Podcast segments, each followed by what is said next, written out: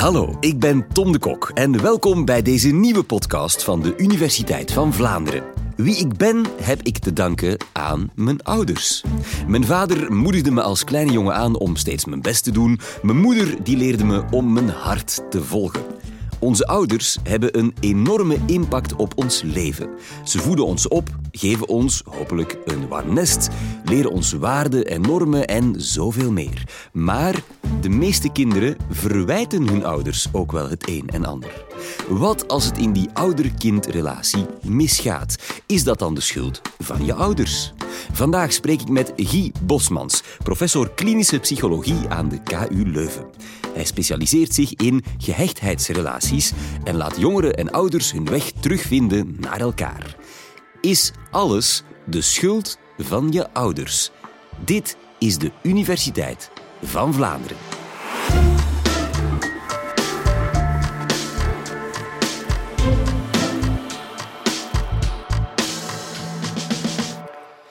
Zijn ouders belangrijk? Het klinkt als een domme grap, maar uiteraard zijn er zonder ouders geen kinderen. En elke levende mens heeft uiteraard ouders. Maar daar stopt het belang van ouders natuurlijk niet. Ouders leren ons hoe dat we ons moeten gedragen in de wereld. Ze delen onze vreugden als zaken goed gaan. Ze voeden ons op, leren ons zelfstandig worden, gaan werken om ons eten, onderwijs en onderdak te bieden. Ze offeren letterlijk hun slaap en vrije tijd op om er voor hun kinderen te zijn. Het belang van ouders wordt echter pas echt duidelijk wanneer we blootgesteld worden aan stress. Bijvoorbeeld, we botsen met onze auto, of we hebben een conflict met een collega op het werk, of we hebben problemen met onze partner of met onze kinderen. Uit onderzoek blijkt dat blootstelling aan spanning of verdriet ervoor zorgt dat onze hersenen steeds korte gedachten aan zorgfiguren activeren. Ongeacht of we nu een goede of een slechte band hebben met onze ouders, iedere keer ontstaat er zoiets als het gevoel om mama te roepen. Die gedachten kunnen erg kort zijn en meestal merken we die niet op of, of nauwelijks bewust op, maar soms zijn ze merkbaar. En wat dat we met die gedachten doen is verschillend van mens tot mens. Soms brengen ze ons tot rust en gaan, we, gaan ze ons sturen om contact met onze ouders op te nemen.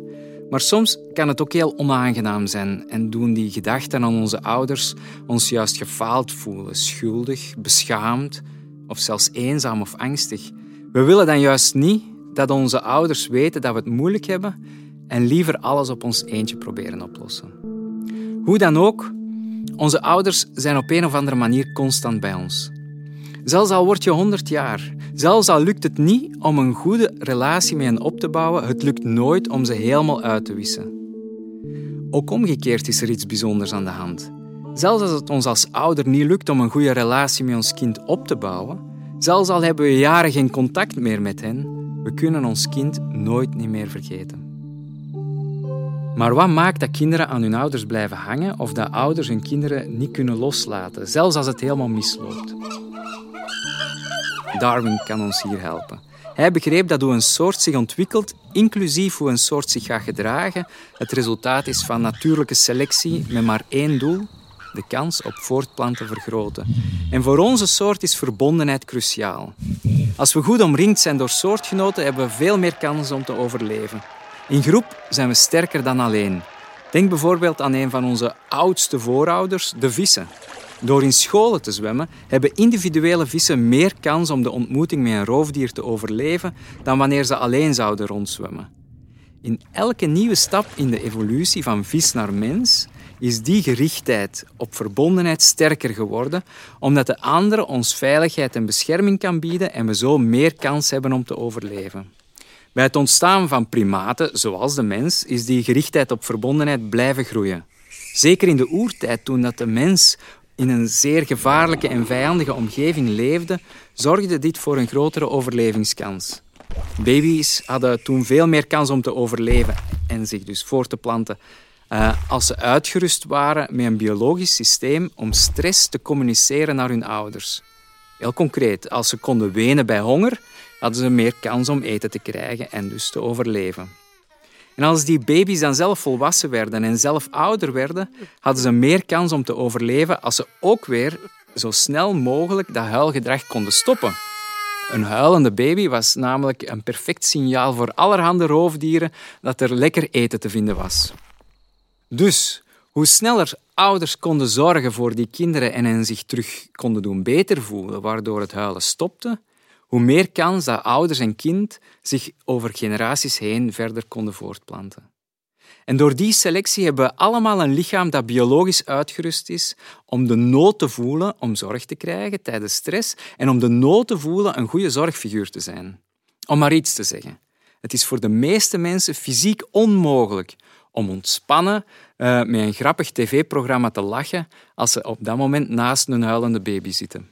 Nu, de manier waarop we met elkaar omgaan om die verbondenheid te verzekeren, dat is doorheen de evolutie ook veel gesofisticeerder geworden. En dat ging hand in hand met de ontwikkeling van ons zenuwstelsel in ons brein. En eigenlijk kan je een soort van historische analyse maken van de architectuur van ons brein om die soms complexe interacties tussen ouders en kinderen te begrijpen. Dus ik zal nu even vertellen hoe doorheen de evolutie zich verschillende lagen brein ontwikkelden en hoe die verschillende stukken brein een invloed hebben gehad op onze manier van omgaan met elkaar. Dus het oudste stuk van onze hersenen zijn de hersenstam en de kleine hersenen, het cerebellum. We hebben ze geërfd van onze reptiele voorouders. Ze zorgen ervoor dat we heel snel gevaar kunnen inschatten en daarna kunnen vechten, eigenlijk dus de confrontatie aangaan om het probleem op te lossen, of te vluchten, als we denken dat we het probleem niet kunnen oplossen. En dat allemaal om te overleven. En bij gevaar gaan we dankzij dit stuk van onze hersenen ook direct dicht bij onze ouders en onze kinderen willen zijn. Je ziet dat het duidelijkste bij kleine kinderen. Als ze aan het spelen zijn en zich pijn doen, dan gaan ze als een soort van reflex meteen naar hun mama of hun papa lopen. Maar ook hebben we de neiging, als er gevaar dreigt, eerst voor onze kinderen en dan pas voor onszelf te zorgen, als ouder dan. Al is dat niet altijd de beste oplossing. Een heel goed voorbeeld zie je bijvoorbeeld bij de veiligheidsinstructies in het vliegtuig. Men weet dat het moeilijk is om zuurstofmaskers bij kinderen op te zetten en dat kost tijd. En dan kan het soms te laat zijn voor zowel het kind als de ouders. En omdat men weet dat ouders vanuit een hele sterke reflex toch altijd eerst hun kind zullen willen helpen, wordt hier expliciet tegen gewaarschuwd als poging om die reflex tegen te gaan. Dus die reflexen van die ouders en die kinderen zijn dus eigenlijk een soort van reptiele reflexen. In de volgende fase, toen de eerste zoogdieren kwamen, is het limbische systeem ontstaan. Kort gezegd het zoogdierenbrein. Dit stuk hersenen liet toe om emoties te voelen in situaties en om direct op emoties te reageren. Dankzij hersenstructuren zoals de amygdala voelen wij angst als wij een roofdier zien, voelen we verdriet als we gekwetst worden en kunnen we veel makkelijker inschatten welke stimuli en personen rondom ons fijn of gevaarlijk zijn. Nu, als er stress dreigt, voelen we de nood om bij anderen te zijn en om bescherming te krijgen. Maar dankzij dit stuk van het brein voelen we ook veel beter welke contacten met anderen rondom ons helpen om ons beter te voelen en welke contacten juist niet helpend zijn. Als we ons gekwetst voelen door die andere bij stress of als we ons helemaal alleen voelen, dan gaan er een soort van alarmbellen in ons hoofd af. Gevoelens van eenzaamheid of afwijzing werken dan als alarmsignalen die vertellen dat die verbondenheid en dus ons overleven in gevaar is. Dat activeert dan weer een vecht- of vluchtreflex. Ofwel blijven we dan nabijheid zoeken om met anderen het hoofd te bieden aan het gevaar, ofwel proberen we ons in ons eentje te redden. En meestal dan door ons zoveel mogelijk terug te trekken. In de laatste fase werd de cortex ontwikkeld. Dat is die roze laag die dikwijls eh, te zien is in films en in stripverhalen wat we nu kort door de bocht ons mensenbrein zouden kunnen noemen, dat laat ons toe om korte en lange termijn doelen te onderscheiden en om die reflexen van ons reptiele en zoogdierenbrein te onderdrukken om lange termijn doelen te bereiken.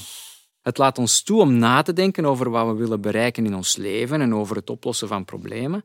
En dus dit deel van ons hersenen laat dan ook toe om na te denken over onze relaties en om vecht- en vluchtreflexen in relaties te onderdrukken als we denken dat dat een meerwaarde heeft om op lange termijn eigenlijk een goede relatie te onderhouden met mensen. Dit complexe, meerlagige brein zorgt ervoor dat je bij mensen heel verschillende manieren van omgaan met die aangeboren zorgnoden kan zien. Bijvoorbeeld, stel dat je een relatiebreuk met een partner meemaakt. Als je geluk hebt, dan voel je je veilig verbonden met je ouders, kan je makkelijk vertellen aan je ouders wat er gebeurd is en dat het even niet goed met u gaat.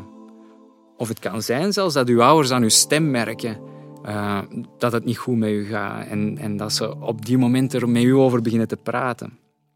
Als je op dat moment de kans krijgt om daarover te vertellen en te vertellen hoe verdrietig je je voelt, en als je merkt dat je ouders op dat moment vooral dat gevoel begrijpen, dus zeggen van ik kan me voorstellen dat je je nu verdrietig voelt, want je had zo hard gehoopt dat jullie echt bij elkaar zouden passen. Zonder dat ze u daarbij het gevoel geven dat je een mislukking bent of raar bent omdat je je zo voelt, dan geeft dat heel veel troost. En dan voel je op den duur weer een stukje beter. En je leert dan naar de toekomst toe dat je echt kunt vertrouwen in die zorg. En je zult dan ook de volgende keer gemakkelijker die hulp gaan zoeken als het nodig is. Maar wat er wel eens in elk gezin ook kan gebeuren, is dat je op zo'n moment het gevoel hebt dat je terecht wordt gewezen. Bijvoorbeeld, ze zeggen iets als: Je bent niet zo gemakkelijk om mee samen te leven. Of dat je uh, het gevoel krijgt dat ze vooral je falen zien. Bijvoorbeeld, ze zeggen iets als: We begrepen al niet waarom je zo'n slechte partner had gekozen. Ik ga, ik een concreet voorbeeld geven. Stel dat je, dat je je als kind niet zo lekker in je vel voelt. Je bent bijvoorbeeld moe of, of bezorgd over iets uh, wat, wat op school gebeurd is. Meestal zullen kinderen dat niet verwoord krijgen. Maar hun gedrag zal wat storender worden. Ze worden bijvoorbeeld wat drukker of wat brutaler. Nu, het is heel normaal dat ouders, die heel vaak moeten multitasken om hun eigen kinderen en hun leven op de rails te kunnen houden, die signalen al eens missen of daar nogal kortaf op reageren omdat dat nu een keer storend gedrag is. Een kind zal dan even die alarmsignalen voelen en dus een gevoel ervaren van afwijzing door de ouder. Je voelt je dan afgewezen in plaats van getroost en dat kleurt de manier waarop je op dat moment naar je ouder kijkt. That's it. I'm calling Child Protective Services. Op dat moment daalt eventjes je vertrouwen in zorg en daalt ook een beetje de kans dat je de volgende keer bij stress hulp gaat zoeken. Integendeel, op zo'n momenten voel je vooral dat stuk van in de steek gelaten te zijn, niet graag gezien te zijn en afgewezen. En dat doet pijn. En die pijn dat dient als alarmbel in ons brein om aan te geven hè, er is een gevaar voor onze overleving, waardoor dat je de volgende keer dat je je slecht uh, voelt, bang zult zijn om opnieuw die pijn te voelen. Dan gaat je gedrag stellen om herhaling van die pijn te voorkomen. But I told you I was sorry. Mensen en dus ook kinderen kunnen zich maar op twee manieren tegen die pijn beschermen. Ofwel gaan ze krampachtig proberen toch zorg uit te lokken. Stop crying, En ze gaan dan heel aanklampend en wat eisend gedrag stellen I am your son, and you will listen to me. vanuit de hoop dat de andere op die manier toch er voor hen zal zijn en dat ze hen toch kunnen overtuigen van zie me graag. Ofwel gaan ze de andere juist vermijden om niet nog meer gekwetst te worden. We noemen dat eigenlijk misgesignaleerde zorgnoden. Het lijkt alsof ze de ouder afwijzen, maar ze drukken eigenlijk uit ik heb u zo hard nodig en ik ben super bang dat je er niet zult zijn. Maar die gedragingen van die kinderen die doen dan bij die ouders weer alarmbellen afgaan. Ouders vrezen namelijk ook om niet graag gezien te worden door hun kind of om te falen als zorgfiguur. Dus hun hersenen gaan hen waarschuwen en gaan alleen die missignalen zien. Ouders gaan dan het gedrag van hun kind beschouwen als een teken dat het kind verwend is, of eisend, of manipulerend, afwijzend enzovoort. En die alarmbellen zorgen er dan weer voor dat de ouder zal proberen om die missignalen te stoppen. Ze gaan dan proberen ervoor te zorgen dat het kind zich beter gaat gedragen. Maar die pogingen van die ouders miskennen die onderliggende noden van het kind aan zorg en de angst die het kind ervaart voor afwijzing. Dus per definitie zijn die reacties niet afgestemd op de noden van het kind. En met andere woorden voelt het kind zich dan weer afgewezen, waardoor kinderen hun zorgnoden nog sterker zullen missignaleren. Zoiets gebeurt in elk gezin. Maar doorgaans wegen die ervaringen ook niet heel hard op tegen alle positieve interacties die dat er zijn. Maar toch, als een kind de ervaring heeft dat dat frequent gebeurt, dan lokt zo'n miscommunicatie een minder helpende dynamiek uit tussen ouders en kinderen. Hoewel dat meestal gaat over iets heel subtiels, bijvoorbeeld ouders die vooral proberen hun kind gerust te stellen, zonder het kind tijd te geven om over hè, de eigen twijfels te praten, ehm, kan het ook soms zijn dat die ervaringen heel heftig zijn. Bijvoorbeeld, een kind kan getuige zijn van geweld tussen ouders en zich dan heel angstig en niet beschermd voelen. In beide gevallen leren kinderen toch dat ze niet kunnen rekenen op hun ouders en beginnen ze te vrezen dat zorg zoeken gaat leiden tot nieuwe gevoelens van afwijzing en teleurstelling. Daar gaan ze zich dan weer tegen willen verdedigen en dan wordt die cyclus van missignalen en misinterpretaties tussen ouders en kinderen weer opgestart. Alles bij elkaar, het is dus door die complexe architectuur van ons brein En dat aangeboren verlangen om graag gezien te worden door de anderen en om verzorgd te worden en om de anderen goed te verzorgen, dat er breuken in de ouder-kindrelaties kunnen ontstaan. En ouders denken dan dat het relatieprobleem de schuld van het kind is. En het kind denkt dan dat het relatieprobleem de schuld van de ouder is. En als dat verder escaleert, worden dat stinkende wonden die echt pijn kunnen doen. Die kinderen tegen hun ouders doen zeggen, ik wil u nooit meer zien. Of die ouders tegen hun kinderen doen zeggen, ik wil dat je weggaat en nooit meer terugkomt. Hoe pijnlijk en vreed die boodschappen ook zijn, tegen alle intuïtie in worden die boodschappen juist gevoed door dat verlangen om verbonden te zijn. Maar ze worden uiteraard ook gevoed door de schrik dat de ander hen zal afwijzen. En dat werkt op dezelfde manier bij alle mensen. Maar kloppen die gedachten wel? Als het misloopt in de ouder-kindrelatie, is dat dan inderdaad de schuld van de ouder, zoals dat voelt voor het kind, of van het kind, zoals dat voelt voor de ouder? Dat is natuurlijk een erg delicate vraag en je kunt er ook geen one-size-fits-all antwoord op geven. De werkelijkheid is namelijk meestal veel genuanceerder dan wat zichtbaar is voor het blote oog. De kans dat kinderen het gevoel krijgen dat ouders niet zorgend reageren, is bepaald door een complex samenspel van veel factoren. Aan de kant van de ouder speelt wat ze allemaal zelf op hun bord hebben. Is er veel stress? Maken ze zich zorgen over hun werk, over hun eigen relatie? Zijn er conflicten? En, en vooral, hoe hard zien ze af van hun verslechterende relatie met hun kind? Daarnaast spelen hun eigen zorgervaringen een rol. Liep het zorg krijgen in hun eigen kindertijd ook moeizaam? Hebben ze daar zelf veel pijn en teleurstelling ervaren? Al die stressoren kunnen hun alarmbellen nog veel sterker doen afgaan. Dan wordt het voor hen nog moeilijker om sensitief te reageren op die missignalen van hun kind, want er is ook nog een soort van timingprobleem. Het mensenbrein werkt namelijk trager dan het reptielen- en zoogdierenbrein. Dus het kost een beetje tijd vooraleer onze lange termijn doelen die reacties op die alarmbellen kunnen onderdrukken. Hoe luider die alarmsignalen in ons hoofd klinken, hoe moeilijker het wordt om die vecht- en vluchtreflexen bij te sturen, waardoor ouders vaak heftiger dan ze zelf zouden wensen reageren op de missignalen van hun kind. En als het dan misloopt in de relatie met het kind, dan is dit vaak extra pijnlijk, omdat deze ouders dikwijls juist het onderste uit de kan aan het proberen te halen zijn om hun kind een beter thuis en een betere zorgervaring te bieden. Ook aan de kant van het kind spelen veel factoren een rol. Kinderen verschillen heel erg in de mate dat ze een bepaalde boodschap van hun ouders als steunend of, afwijzend ervaren. Dat heeft te maken met hun temperament, met, met hun hormonaal stressresponssysteem, met epigenetische veranderingen. En zo kunnen we een eindeloze lijst maken van kindfactoren. Feit is dat als het misloopt, iedereen zich gekwetst voelt. Iedereen zich op een eiland voelt, maar diep daaronder nog altijd blijven verlangen om graag gezien te worden voor wie men is. Dus het is niet mogelijk om de schuld op de ouders of op het kind te steken. Een belangrijkere vraag is, kan je er ook nog uit geraken? En het antwoord op die vraag is tegelijkertijd makkelijk en moeilijk. Het is makkelijk omdat we weten dat relatiebreuken hersteld kunnen worden als ouders en kinderen tegen hun vlucht- en vechtreflexen ingaan. Dus naast het kind te stoppen in het storend gedrag, is het belangrijk om ook erkenning te geven aan die onderliggende pijn en die noden.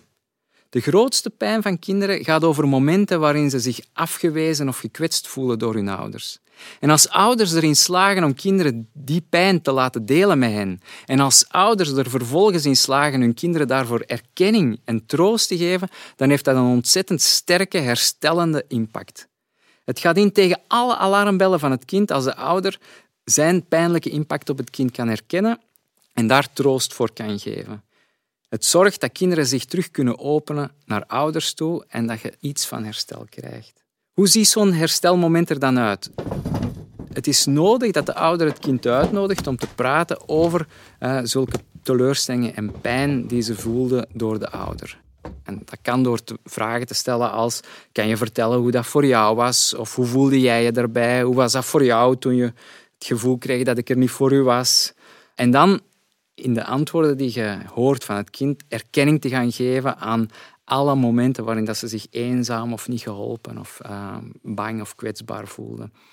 Uh, dat helpt heel erg om het kind het gevoel te geven dat het wel gehoord wordt. En dan kunnen ze langzaamaan die missignalen gaan loslaten en kan er iets van herstel van contact komen. Dat klinkt simpel, maar zo makkelijk is dat toch niet.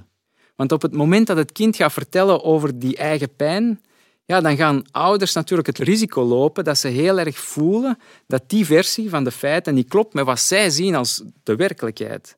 Ze hebben juist natuurlijk heel erg hun best gedaan om voor het kind te zorgen. Of ze proberen, dat kan ook gebeuren, hè, ze proberen kinderen te overtuigen dat het zich niet zo ongelukkig of, of juist dankbaar moet voelen voor alles wat het heeft. Dat zorgt ervoor dat er een soort van ja-maren volgen op de boodschap of de verhalen van het kind. Die ja-maren die kloppen natuurlijk, maar ze zijn ook het product van dat reptielen- en zoogdierenbrein van de ouders, hè, om, om eigenlijk uit je pijn te raken. En die zullen tegelijkertijd ook het herstel met het kind moeilijker maken. Moest het lukken om die gedachten een stukje even te onderdrukken en moest het lukken als ouder om toch even te luisteren hè, naar het kind en erkenning te geven tegen al die reflexen in, dan vinden ouders vaak uh, een weg naar herstel. Het is een moeilijke weg, maar het werkt wel echt. Dus voor ouders die voelen dat hun relatie met hun kind moeizaam loopt, geeft heel dit verhaal één gouden tip. Praat met je kind over die momenten waar je voelde dat het tussen jullie niet vlot verliep. Vraag gewoon, vertel er eens wat meer over of hoe was dat voor jou? En zoek dan naar de pijn van je kind en toon daar begrip en erkenning voor, zonder toe te geven aan alle maren die op dat moment in je hoofd opkomen. En dat lukt enkel als je ook mild bent voor jezelf en als ouders, ook in koppels, mild zijn voor elkaar. Miscommunicaties gebeuren in elk gezin, maar het is ook altijd mogelijk om relaties terug te herstellen. Dankjewel, professor Guy Bosmans. Wauw. Ja, we zijn allemaal kinderen en velen onder ons zijn ook ouders. Um, dit was waanzinnig interessant om naar te luisteren, maar ik krijg er ook stress van. Er is zoveel dat kan misgaan. Het is een voortdurend spel van afwegingen, van aantrekken en afstoten, van ratio en instinct. Um, kan je dit um, perfect doen? Nee, je kan dit niet perfect doen. En het is waarschijnlijk zelfs evolutionair adaptief dat dat niet perfect kan. We zien dat, of we vinden in onderzoek tekenen dat als kinderen zouden een soort van perfecte opvoeding krijgen, dat ze juist weer op een andere manier kwetsbaar worden voor hun overleving, omdat ze minder ja, alert gaan zijn voor signalen van ja, je kunt gekwetst worden door andere mensen. Dus een stukje ervaring hebben met die kwetsuur zorgt ervoor dat kinderen alerter rond gaan lopen en misschien minder gemakkelijk mee zullen gaan hè, op, op straat met die persoon die zegt ik heb hier een lekker snoepje voor u of weet ik veel wat. Het maakt, en op die manier dan ook weer uh, sterker. Dus nee, het is niet mogelijk en het is misschien ook niet wenselijk. Ik hoor veel mensen nu ook luidop denken: ja, maar professor, mag ik dan niet gewoon streng zijn tegen mijn kind? Soms moet ik toch gewoon mijn autoriteit laten gelden als ouder. Ja, en ik denk dat dat ook heel vaak werkt. Het belangrijkste, of de belangrijkste implicatie van dit verhaal is dat je als ouder vooral een beetje alert moet zijn van als je in een soort van dynamiek terechtkomt met je kind, waarin je kind zich dan hè, storender en storender gaat gedragen. En jij dan voelt van nu ga ik harder en harder tegenin, dat is het moment waarop dat je zou kunnen zeggen van hmm, misschien moet ik even een, een, stap achteruit zetten en met mijn kind gaan kijken van ja, ik zie dat je het hier een beetje lastig hebt. En dan kun je gaan vragen van goh, hoe was dat voor u bijvoorbeeld er juist dat je naar je voeten gekregen had? Of, hmm. of uh, ik kan me voorstellen dat dat eigenlijk misschien ook niet zo leuk was. En dat je dan even een herstelmomentje kunt installeren om te proberen daar wat, daar, daar wat voor te compenseren. Maar aan zich, het, het, het grenzen stellen is geen slecht opvoedingsgedrag. Eerder omgekeerd. Grenzen stellen, regels, die horen erbij. Die zijn essentieel ook om het kind ja, gesocialiseerd, of, of om het kind te leren hoe dat met zich in de wereld moet gedragen. Dus dit is geen pleidooi voor een grenzeloze opvoeding ik ben zelf geneigd om te denken, mensen doen maar zoals dat ze voelen dat het komt. Maar alleen op het moment dat ze voelen van, ah ja, het begint hier een beetje stroef te lopen in de relatie met mijn kind, dan is dit belangrijk om te weten van oké, dat is eigenlijk een stuk onze biologie die hier begint te spelen. En iedereen begint een beetje onzeker te worden en daar zitten we op elkaar, in, eh, elkaar ja, een beetje in te versterken. En dan, is het een, dan, dan kun je dit gebruiken als een soort van, ref, ja, niet reflex, dat is een ongelukkig woord hier, maar als een soort van tool of een soort van strategie om daar terug een beetje uit te geraken. Dat is, denk ik, meer wat ik wil zeggen. Laatste vraag. Zou jij met al je kennis over dit onderwerp jezelf kunnen bedwingen en in het vliegtuig eerst je eigen zuurstofmasker opzetten en dan, dan pas van het kind naast jou? Uh, ik denk dat dat heel moeilijk is. Ja. Ik, denk dat, ik, denk dat, ik denk dat alle mensen uiteindelijk altijd hetzelfde gedrag gaan stellen. Of er heel erg toe geneigd gaan zijn. Dus dat, ik zou dat niet op voorhand kunnen uitsluiten dat ik het niet zou doen. Bedankt voor de eerlijkheid. Actief luisteren is dus een eerste stap naar een goede relatie met je ouders of met je kinderen. Belangrijke woorden van professor Guy Bosmans. Uiteraard zijn we heel erg benieuwd wat jij van onze podcast vindt. Laat het ons weten alsjeblieft via Facebook, Instagram, Twitter of via info@universiteitvanvlaanderen.be. Heel graag tot een volgende keer.